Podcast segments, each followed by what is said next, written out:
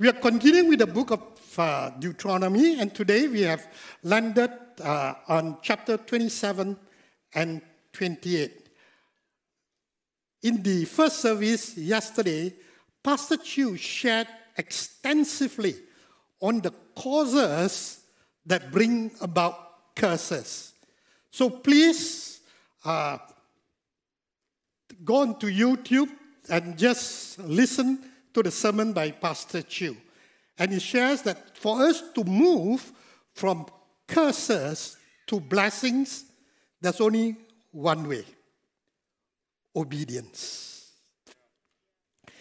And so, I'm going to carry on from there and I'm sharing on the subject of blessings. And I've entitled this morning's message, Walking in the Fullness of, the, of God's Blessing. Shall we begin with a word of prayer? Heavenly Father, I just thank you for this privilege to share your word this morning. I pray you help me to communicate it clearly and succinctly so that the hearts of your people may receive.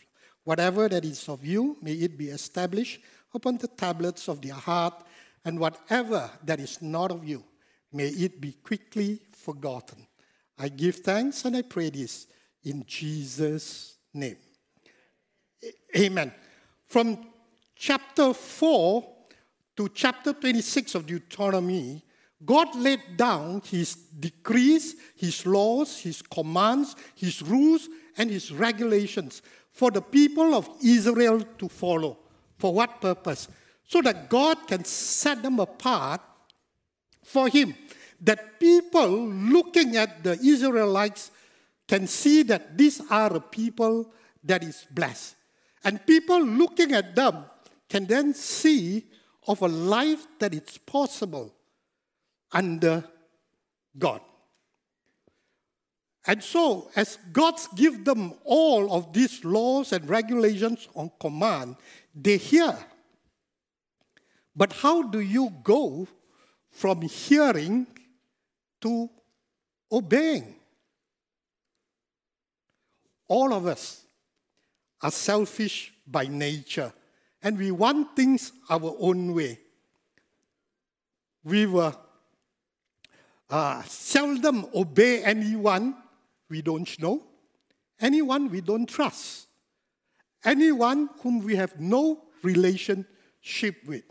And so God told the Israelites, as you go into the promised land, they are to do three things yeah, so that they will come to know God, come to trust God, and then obey God.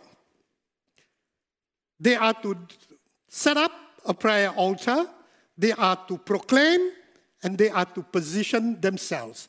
Firstly, build an altar to God.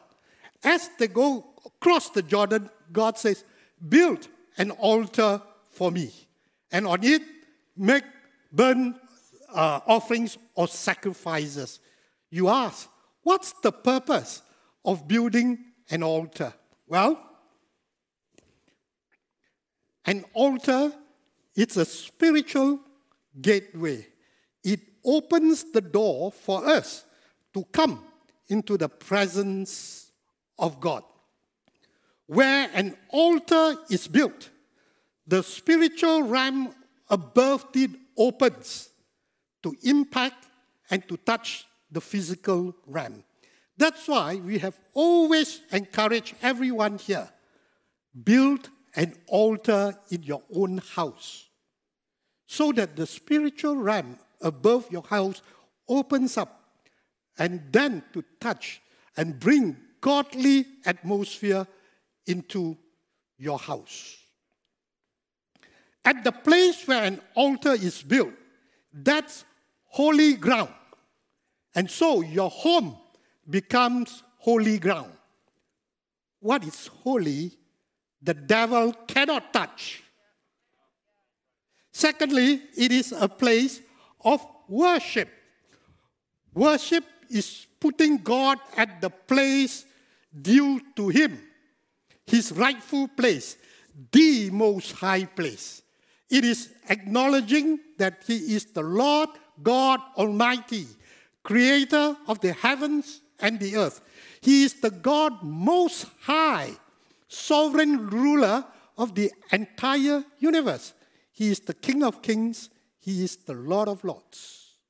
Worship is an attitude of putting God above all things, above all people, above all government, above all circumstances. And when we put God in his rightful place, God then acts. It is a place of intimate communion with God. It is our own private space and time with God.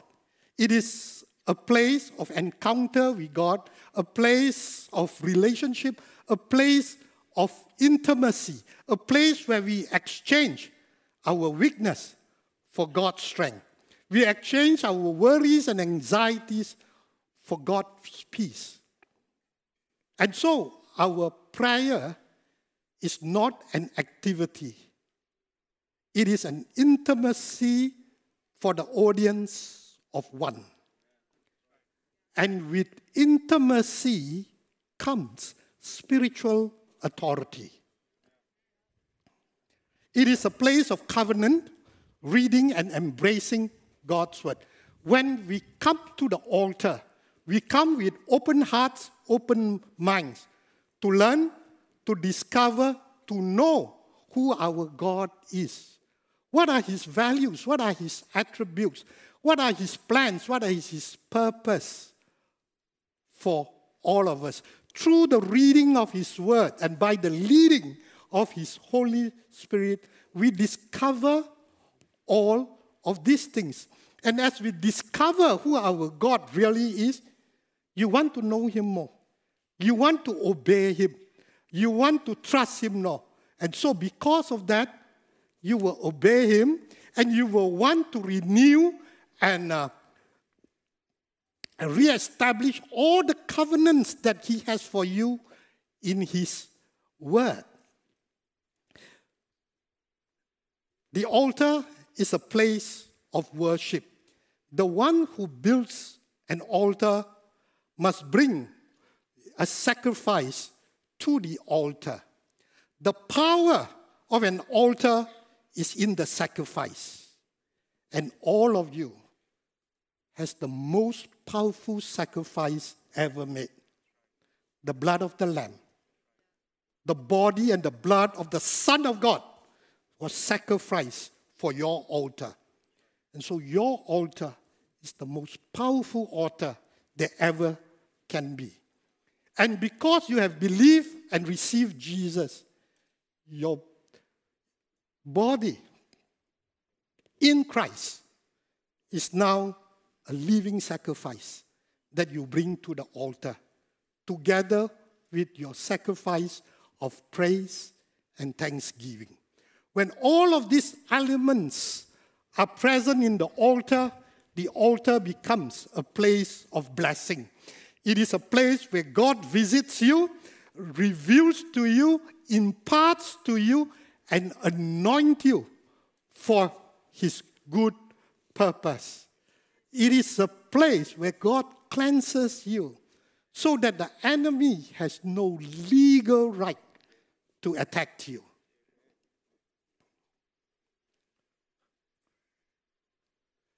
Abraham, looking at uh, chapter 11 of the book of Hebrews, is the first and only one cited for obedience.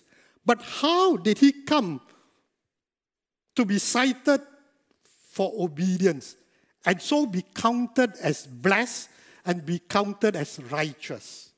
Genesis gives us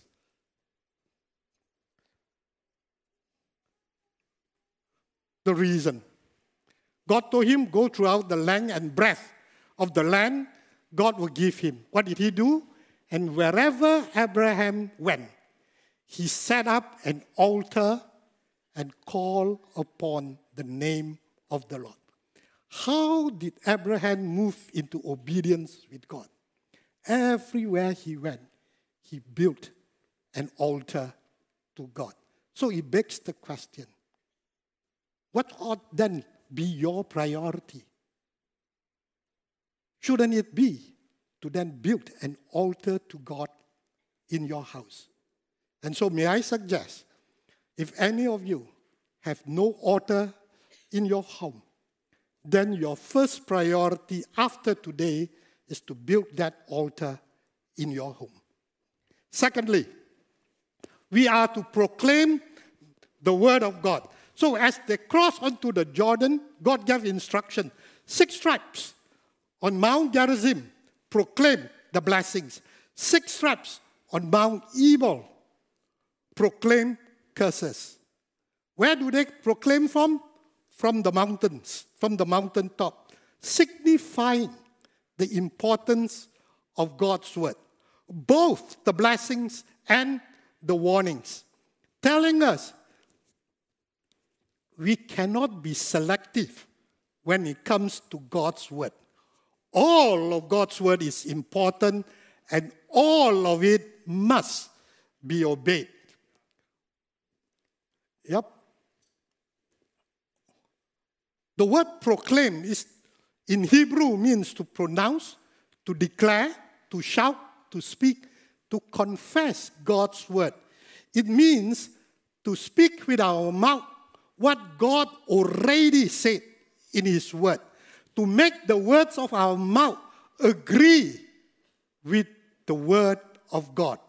Why? Because when we proclaim God's word, the authority of God's word is spoken into the situation. Yep. And so the most effective way of releasing God's power into a situation is to proclaim His word. Then the authority of God's word and the power of God's word comes into your situation. Prophet Jeremiah has this to say to it. It is the Lord who watches over his own word that you proclaim, and he will see that it is fulfilled. You proclaim, God says, I will fulfill it because it is His word. The prophet in Isaiah, God Himself says this His word, which you have proclaimed, will not return to Him what? Void. It will accomplish, it will prosper in all that God has intended it, it to be. So, what are we to do? proclaim. And when the people proclaim, uh, the leaders proclaim, what are the others to do? They are to shout, Amen. Amen means so be it. Amen means I agree. Amen means you have engaged your mind and your heart to agree and to affirm. Now, watch the sequence of God's word. You see with your eyes the word, you proclaim with your mouth the word, you hear with your ear the word, you agree with your mind and your heart the word. When it comes to God's word, you engage with every senses that you have. You engage with your entire being so that your limbs, your hand, then can go forth and act. If you count the number of amen there, there is actually 12 amens. You know, there, uh, numbers have significance in the Bible. The number 12 is the number for governance. Every time you proclaim God's word, God then, is the, His word then governs the situation that you are in. You want God's blessings and God's words to govern your situation. You proclaim and say, Amen, that you agree. That's how you bring God's power into your situation. You embrace your position in the Lord. When they cross over, the Lord tells them, yeah, when you follow his commands, what did God do? God says he will set you high above all the nations on earth. God's plan is that you be the top. God wants to set you high. He must set you high first. Because only from that position that He has set you high, this follows. All these blessings will come upon you. What's the operative word? All. Is it half the blessings? Is it three quarter? God says all of the blessings that I'm about to share will come upon you if you obey the Lord your God. But God first have to set us high above everything else. If all of us were to base on our own strength and try to obey God's word, like the Israelites, we will fail miserably. If we can do it ourselves, Jesus need not have come. But because we are unable to obey all the stipulations of God's word, Jesus then have to come and paid the price.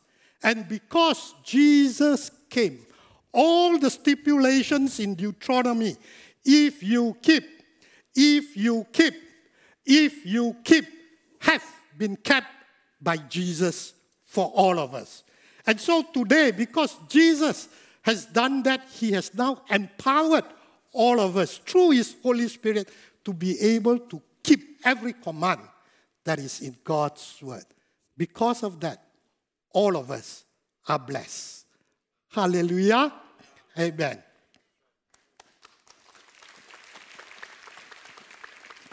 And so,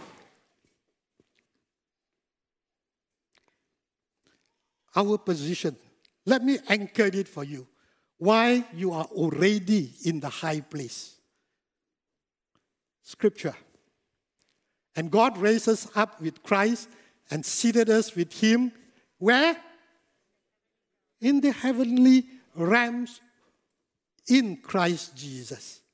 Because you are in Christ Jesus, you are now set high above all principalities, above all powers, above all nations, so that the blessings can then flow to you. What did it say? Blessed be the God, our Father, our Lord Jesus Christ, who blesses in Christ with every spiritual blessings. Where?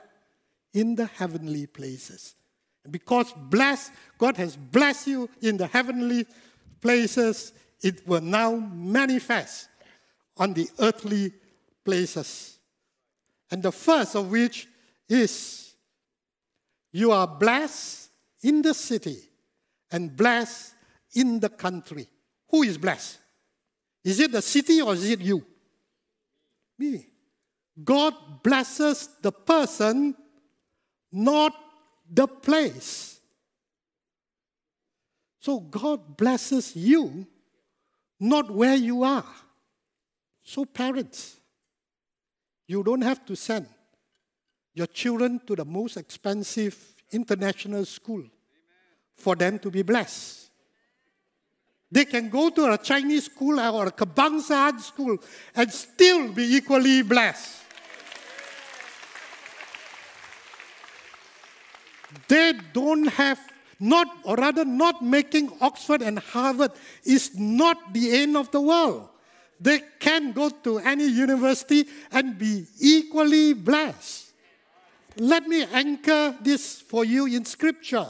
There's a place in Gerar Isaac, which is the seed of Abraham, and we who are his spiritual seed. Isaac becomes a picture of us. There was famine in the land, in Gerar. Oh, before that, it's because of you that nations and cities are blessed. Yeah? Not the place. You who then goes on to bless the city. Okay? So there's a famine in the land. Isaac was in Gerar and he wanted to go down to Egypt. Why? To escape the famine. But God appeared before him and said, Isaac, stay. I will be with you and bless you. And so Isaac stayed in Gerar. What's happening? There is famine in the land. And what happened? Isaac planted crops in that land, and the same year, yeah, where there is famine, reap a hundredfold because the Lord blessed him. The man became rich, and his wealth continues to grow until he became very wealthy. Yeah. In the coming 12 to 18 months, the world and our nation will go through some very tough economic situation. Doesn't matter whether it's inflation, deflation, stagflation, recession, or depression. God can bless you supernaturally. God intends to bless you supernaturally. And he then go on to say the Philistines, the Philistines are people that don't believe in the God of Abraham, then envied Isaac. Let me therefore now proclaim for all of you here and online that God will prosper, continue prospering you, and will make you very prosperous so that the Philistines of Malaysia will all envy each and every one of you.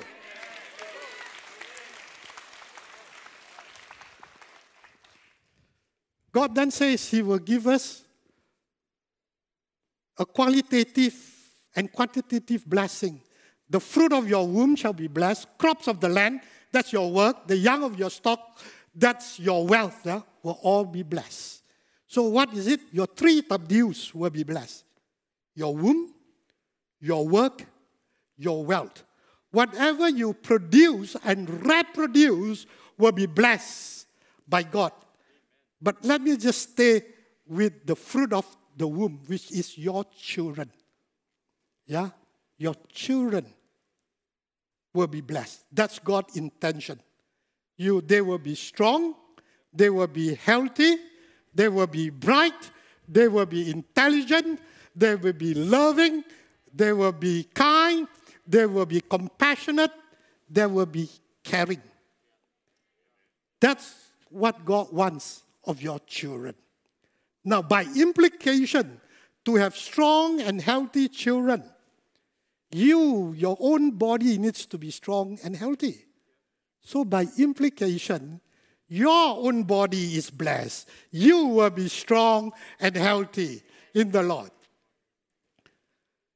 But then, when if you keep on reading at verse 11, you get almost the same verse. Some of you will ask, is God repeating himself? Because he says, the Lord will grant you abundant prosperity in the fruit of your womb, the young of your stock, uh, of your livestock, the crops of your land. Exactly the same blessing. But there is only one pre-verse that it will be God who will grant you abundant prosperity. So, what God intends to bless you, not only qualitatively, it will be quantitatively. When it comes to the fruit of your womb, God never intend for you to have one child, one child. He wants you to have as many as you can, you know, so that the nation of Malaysia can be blessed.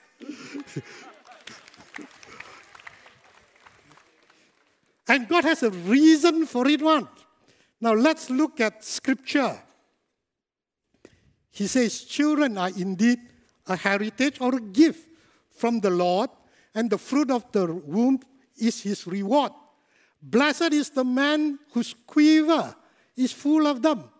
God intends for you to have many. Why?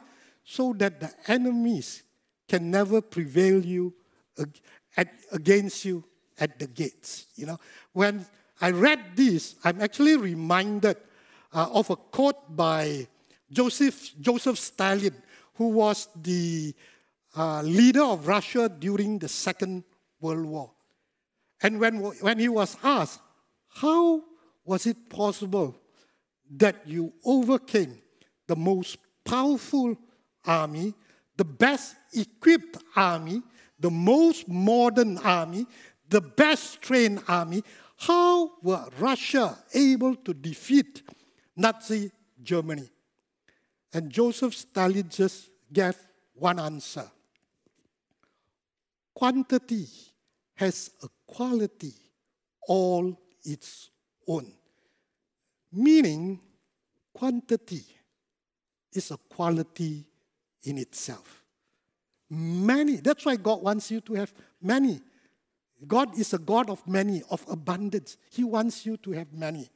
But of course, we know, you know, for Russia to win, 8.7 million sons of Russia, that's the military army, died in that war. And totally, they sacrificed 26.6 million of their citizens to defeat Nazi Germany. And so, if you see what's happening in Ukraine and Russia today, if you know its history, you understand why Russia does what it did.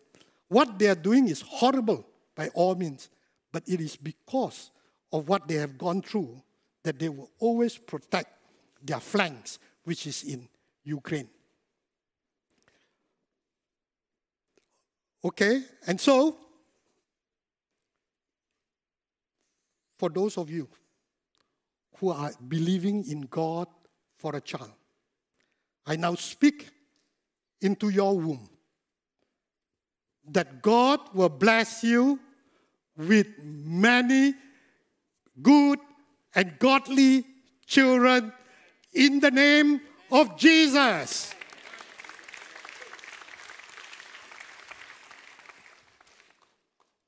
Then God goes on to say, You will be blessed when you come in and blessed when you go out. Why does God bless us in our coming in first, yeah? Before He bless our going out? Why does God wants to bless your family and your home first before He bless your going out? Families is God's building block of society. Way before God instituted churches and governments, God ordained families. And so, what God ordains, God blesses, God provides, and God protects. It is no coincidence that the very first miracle that Jesus did was in the formation of a family in Canaan. That's why God will always bless your family first. And so God has a divine order. God Himself, family, then work. Family first before work. Even though the word work in Hebrew means that we serve God with our labor. That means you are serving God with your labor. That's your ministry. Yeah? And the word work is also a worship. Our work then becomes a worship to God. Even though your work is your worship to God, God says the divine priority is that your family comes first. Before your ministry, before your work. So, fathers, parents, take care of your family first because that's God's divine order.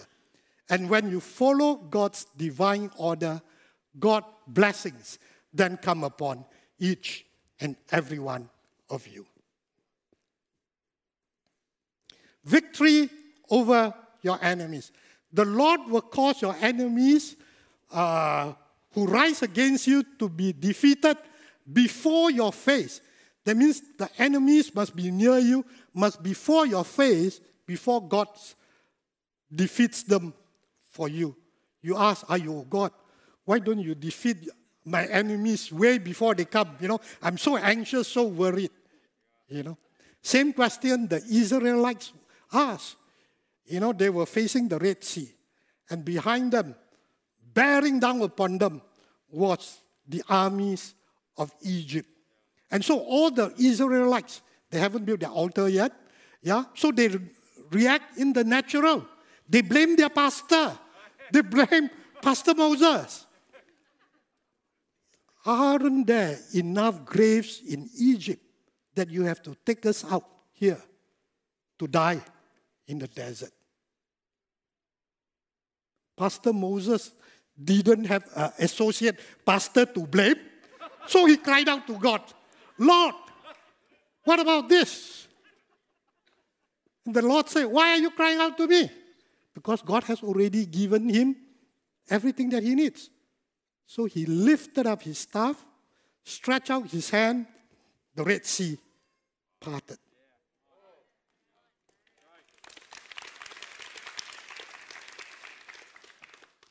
God will let the enemies come before you because God wants you to face your enemy before he defeats it for you. If you don't face your enemy, there is no way you can defeat your enemy. You are always running away from your enemies. How then do you defeat it? God said, face your enemy. It is he who will then defeat it, you know.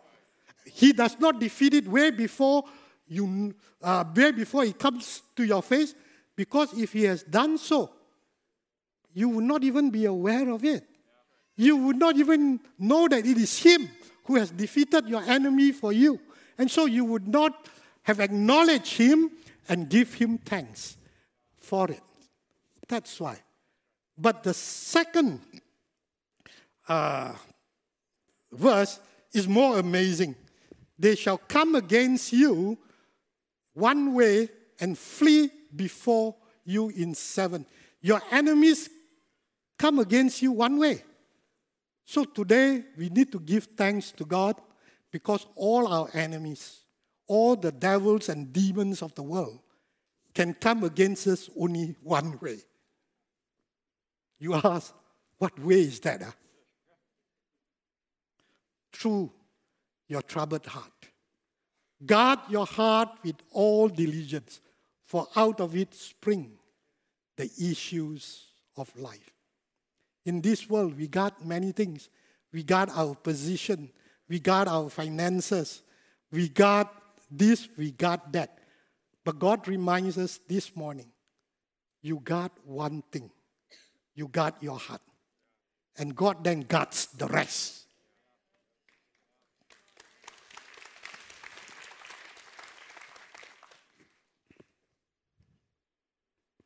So this is from Apostle Peter. He says, Cast all your anxiety on him because he cares for you.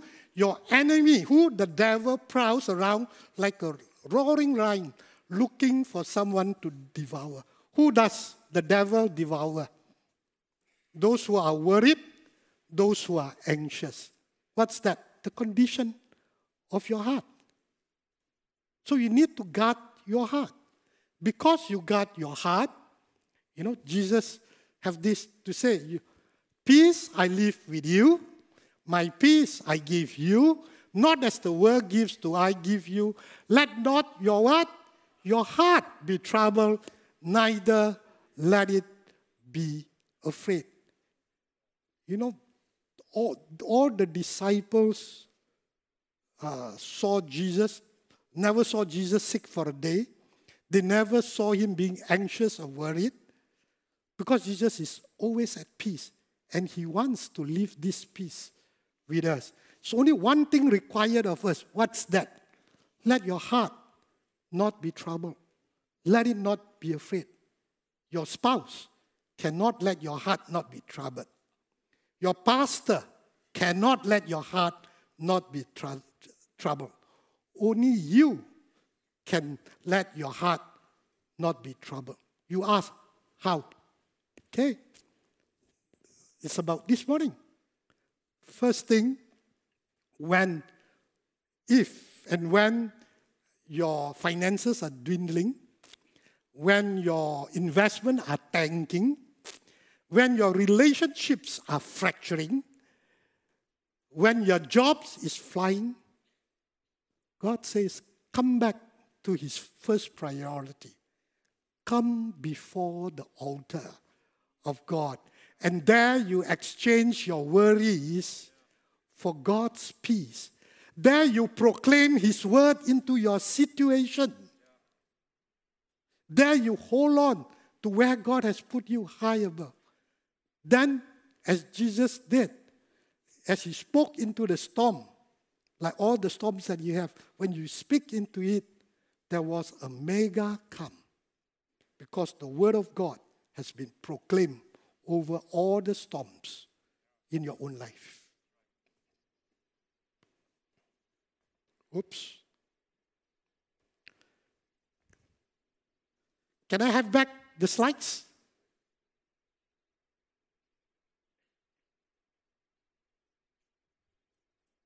And so, this is what Apostle Peter prayed for us. Yeah? Oh, sorry.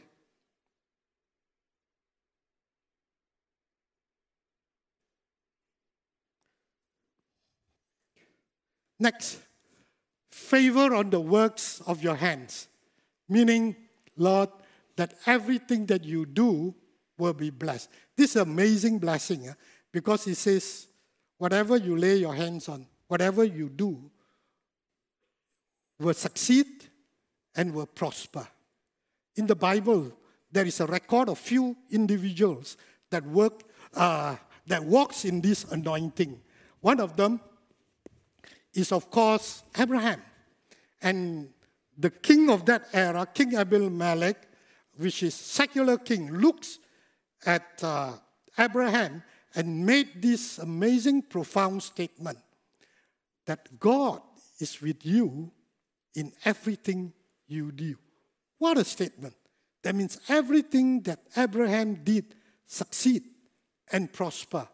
The second person that is recorded for this is Joseph. Whatever Joseph planted, it became a bumper crop.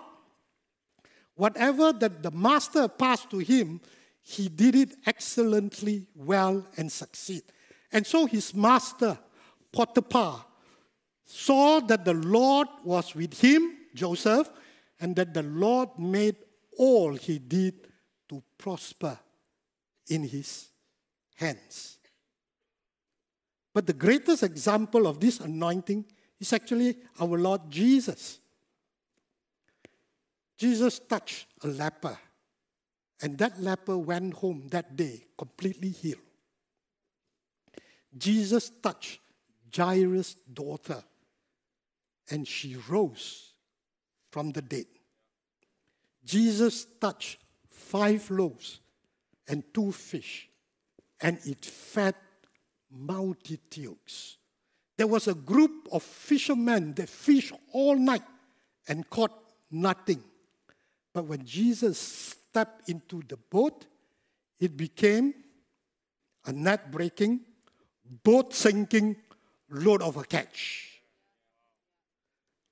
But what is most amazing is what Jesus then gone, goes on to say. This, I tell you the truth. Anyone who believes in me will do the same works, exactly as Jesus did. And even greater works because I'm going to be with the Father so that He can intercede for us there. So, whatever that Jesus do, we are supposed to be able to do. So, all the blessings that we are proclaiming today, you can have, you can do because of what Jesus has promised, what He has already done. Yeah?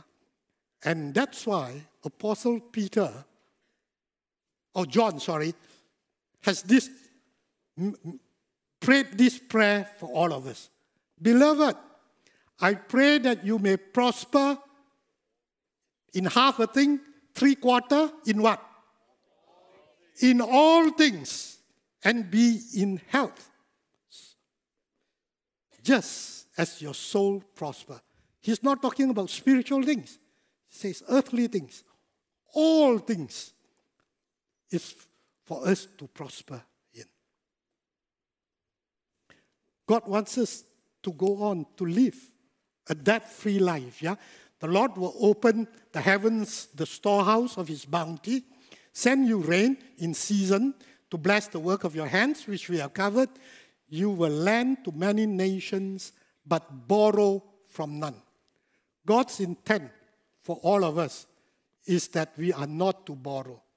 He is your God that provides.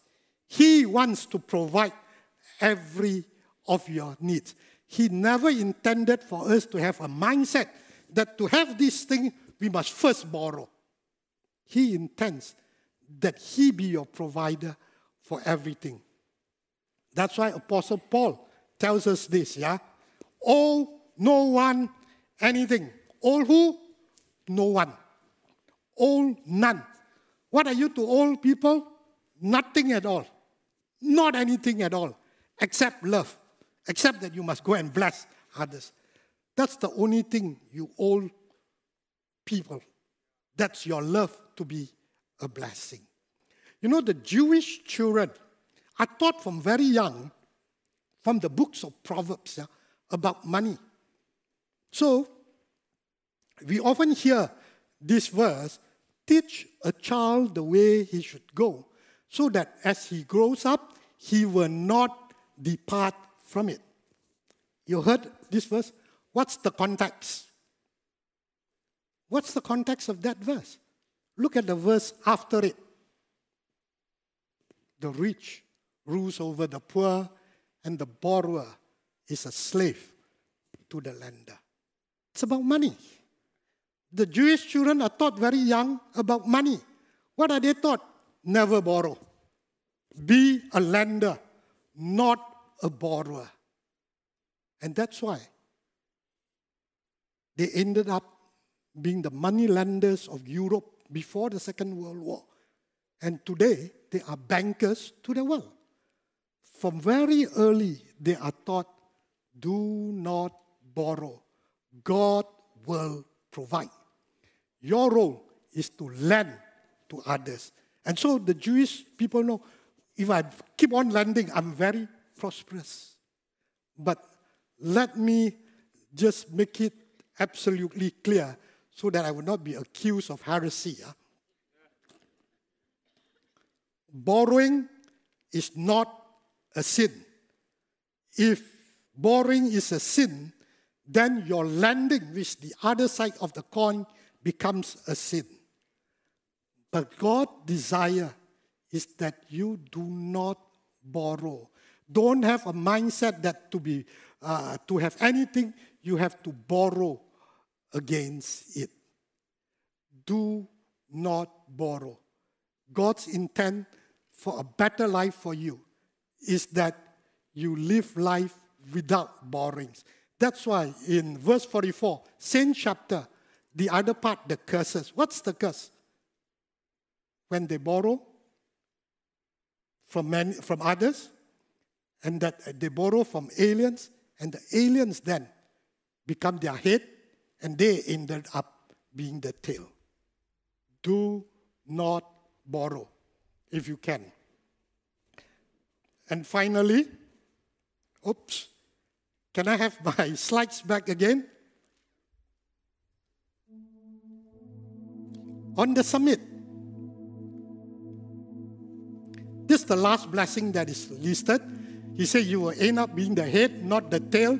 You will always be at the top, never at the bottom. How did we start the entire blessing? First, God has to set you high above. That's where we begin. It ends as it begins. That it is now manifested on earth that you will be on top, that you will be the leader, that you will influence others, you will impact others, you will be a blessing to others, that you will fly high, stay high, and last long. That's God's position for you. God has never intended for any one of you to be at the lower, lowest rung of the ladder, socially, economically, professionally. Yeah, God has always intended that you live high above and not below. But many of us accept less for ourselves. When we don't see ourselves at the living above. No, when we are allow our past experience and what people say about us, you know, to determine where our position is. It cancels out what God has intended for you at the top. But then you ask, why do I need to be at the top? Because God paid a very high price for you to be at the top. His blood, His body was sacrificed for you so that you can be seated with Him at the top. He has paid the highest price. Secondly, God intends for you to be a witness for Him, that you are a people blessed, that people looking at you will see of a life that is possible in God, in Jesus. How else do you bring people to God if your life is not in order and right? God wants you to be at the top. So long as the Israelites obeyed God wholeheartedly, no enemies can stay in their path. All their needs was met and they were well in their body.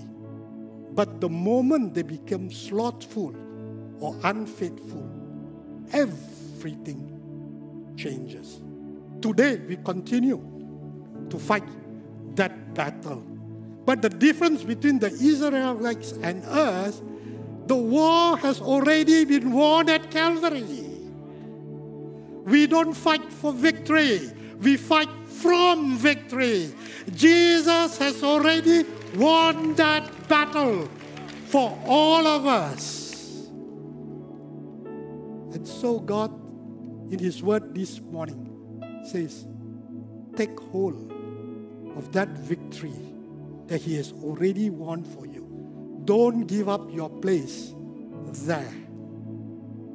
How do we maintain our place there? And we did. I close. Build an altar to the Lord your God and come to it regularly. Embrace or saturate yourself with God's word and proclaim it over every situation you come upon. Let God fulfill His word. Let God watch over His word so that it will prosper you as He has intended. And lastly, embrace your position, bought with a very high price the blood and the body of the Son of God, so that you can be up there. And with that, in that position, God blessings then flow to each and every one of us. I want now to end by just proclaiming God's blessings upon everyone here and those online. Yeah, and I am certain you have you will know how to respond when God's word is proclaimed. Okay. Okay, so everyone stand.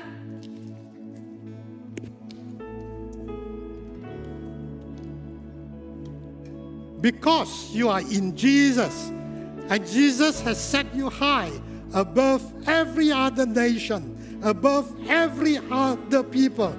You are now blessed in the city and blessed in the country. Amen. The fruit of your womb will be blessed. Amen. Your basket and kneading trough will be blessed. Amen.